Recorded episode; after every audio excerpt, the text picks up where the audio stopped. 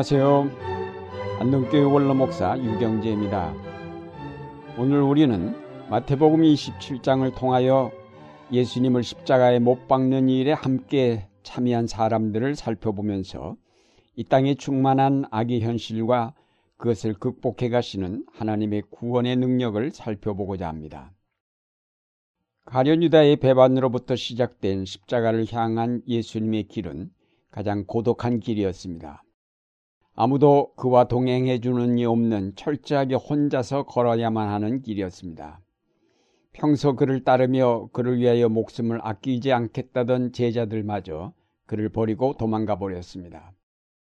겟세만의 동산에서 세 번이나 간절하게 하나님께 기도하였지만 그 기도에 대한 응답을 받지 못하셨습니다. 성부 하나님은 그 길에서 철저하게 침묵하셨습니다.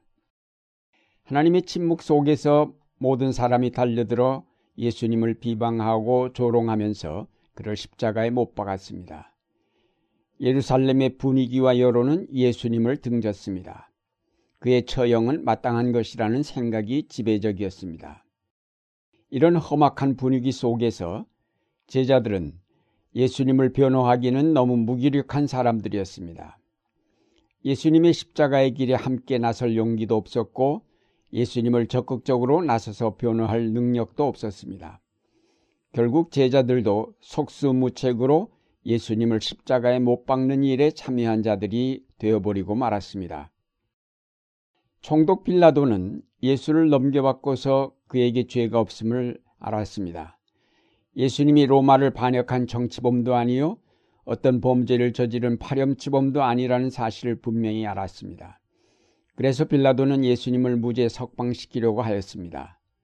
그러나 그것은 수많은 군중의 함성에 묻혀버렸습니다. 제자들은 아무 힘이 없었기 때문에 예수님을 십자가에 내어 주었으나 빌라도는 힘을 가졌으면서도 그를 결국은 십자가에 못 박도록 내어 주었습니다. 빌라도는 권력의 상징으로 자기 권력의 유지를 위하여 진리를 헌신짝처럼 내어버리는 파렴치한 정치가에 불과합니다. 그런가 하면 예수님을 넘겨받은 로마 군병들은 온 군대를 불러 모은 가운데서 예수님에게 홍포를 입히고 가시면류관을 엮어 그 머리에 씌우고 갈대를 그 오른손에 들리고 그 앞에서 희롱하며 침 뱉고 갈대로 그 머리를 쳤습니다. 이들은 단순히 명령에 따라 행동한 것이 아니라 죄수를 자기들의 유희의 대상으로 삼았던 것입니다. 로마 군병들이 예수님에게 행한 희롱은 저들의 사려 없음과 무지막지함과 맹목성을 그대로 드러내는 것입니다. 결국 이렇게 해서 예수님은 철저하게 혼자서 그 십자가를 지시고 골고다를 오르셨습니다. 누구도 그를 변호하지 아니하였으며 누구도 이 부당한 처사에 항의하지 않은 채 예수님은 십자가에 못 박히셨습니다. 결국은 예루살렘 전체가 그를 십자가에 못 박은 것입니다. 아니 온 인류가 달러부터 그를 십자가에 못 박은 것입니다. 바로 자신들의 죄를 위해 십자가를 지시는 예수 그리스도를 자신들의 손으로 못 박은 것입니다. 우리가 볼 때 예수님을 십자가에 못 박은 사람들은 다 무지한 자요, 무책임한 자요, 악한 자임에 틀림이 없습니다. 비겁자요, 배반자임에 틀림이 없습니다. 그러나 돌이켜 그 상황에 돌아가 냉철하게 돌아보면 우리도 별 수 없이 그들처럼 판단하고 그들처럼 행동했을 것입니다. 우리는 가련 유다를 더러운 배반자로 하지만 마태복음 27장에 나타난 대로 본다면 그는 결코 파렴치한 배반자만은 아닌 것 같습니다. 그가 뉘우치고 스스로를 목매어 죽은 것을 보면 그가 내린 판단이 잘못되긴 했지만 처음부터 나쁜 의도를 가지고 있었던 것은 아니라고 봅니다. 가련 유다는 결코 우리보다 더 더러운 자여 더 파렴치한 자가 아닙니다. 우린 그보다 더 잘못된 판단과 그보다 더 파렴치한 행동과 그보다 더 마비된 양심을 따라 행동한 자가 아니라고 말할 수가 없기 때문입니다. 결국 우리는 유다와 더불어 예수님을 배반한 자들이 아니겠습니까? 우리는 또한 대제사장들과 백성의 장로를 비난합니다. 위선자들이요 종교의 이름으로 사람을 죽인 악한 자들이라고 서슴없이 비난을 합니다. 그러나 이들은 악한 사람들이 아니었습니다. 이들은 그들 자신의 사악한 계략을 즐기려는 사람들도 아니었습니다. 오히려 그 반대로 이들은 그들이 처한 상황에서 모두에게 가장 유익하리라고 여겨지는 것에 따라 결정을 내린 것입니다. 그들이 수화하여 온 종교적인 전통과 율법을 지키려고 내린 어쩔 수 없는 최선의 결정이었다고 할 수 있을 것입니다. 수천 년의 전통을 가진 율법 종교를 하루아침에 무너뜨리려는 한 도전자를 희생시킴으로 그것을 지킨다는 것은 너무나도 신성하고 중요한 의무가 아닐 수 없었을 것입니다. 우리는 또한 제자들을 비겁한 자들이었다고 비난합니다. 세 번씩이나 예수를 부인한 베드로를 욕합니다. 그러나 과연 예루살렘의 그 험악한 분위기 속에서 우리는 용기 있게 나서서 예수님을 변호할 수가 있었을까요? 지난날 유신 체제 아래서 긴급 조치가 선포되었을 때 우린 용기 있게 나서서 그 불의를 지적하지 못하고 비겁하게 몸을 사리지 않았습니까? 우리는 제자들을 비겁한 자들이라고 욕할 자격이 없는 사람들입니다. 마태는 결코 제자들을 비난하려는 뜻에서 그들의 비겁한 행동을 상세히 적고 있는 것은 아닙니다. 그것은 인간의 나약함과 비겁함을 드러내고 있을 뿐입니다. 결국 우리는 비겁한 제자들과 더불어 예수님을 십자가에 못 박도록 내어준 자들입니다.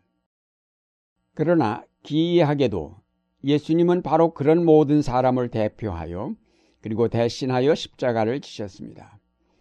예수님은 바로 십자가에 못 박히실 때 거룩한 성자가 아니셨습니다. 그는 강도와 동료로 취급되셨습니다.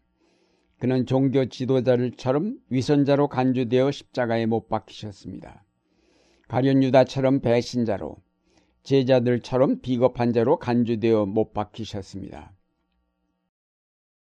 결국 대제사장들이나 장로들이 십자가에 못 박은 것은 자신들의 위선입니다. 가련 유다가 팔아넘긴 사람은 하나님의 아들 예수가 아니라 자신의 그 더러운 이기심이었습니다. 빌라도가 십자가에 못 박으라고 내어준 사람은 바로 자신과 같이 권력에 집착하여 그를 위해서는 수단 방법을 가리지 않는 정치가들이었습니다. 로마 군병들이 조롱하며 십자가에 못 박은 사람은 사려 없고 무자비한 폭력배와 같은 자신들이었습니다. 자신들의 죄를 정죄하고 십자가에 내어준 것입니다. 여기에 하나님의 놀라운 구원의 섭리가 있습니다. 하나님이 예수님의 십자가의 길에서 그렇게 철저하게 침묵하셨던 까닭이 바로 여기에 있었습니다. 그 십자가를 향해 걸어가는 자는 하나님의 아들 예수가 아니라 온 인류의 모든 죄를 걸머지고 가는 죄수인 예수입니다. 그 죄수를 향한 하나님의 공의는 냉철한 것이었습니다. 인류의 모든 죄를 철저하게 십자가에 못 박히게 하시기 위한 하나님의 냉철한 침묵이었습니다. 마태복음은 놀라운 기법으로 이런 하나님의 구원의 신비를 우리에게 적어 남겼습니다. 마태는 결국 예수를 십자가에 못 박은 분은 하나님이시라는 사실을 밝히고 있습니다. 인간의 악을 십자가에 못 박고 계신 하나님을 우리로 보게 하였습니다. 사랑하는 여러분, 악으로 충만하였던 예루살렘 전체가 달라붙어 예수님을 십자가에 못 박았습니다. 그러나 결국 그것은 악이 스스로를 십자가에 못 박게 하시는 하나님의 공의로운 섭리라는 사실을 깨달을 때 우리는 신비로운 하나님의 역사의 놀라움을 금할 수 없습니다. 오늘날 비록 악이 성하고 불의가 판을 쳐도 바로 그것은 악이 스스로를 파멸로 이끌고 있는 순간이며 불의가 자신을 죽음에 내어주고 있는 것임을 우리가 여기서 배울 수 있습니다. 동시에 그런 파멸의 역사를 통해서 하나님의 새로운 구원의 역사가 시작된다는 소망을 가질 수 있습니다.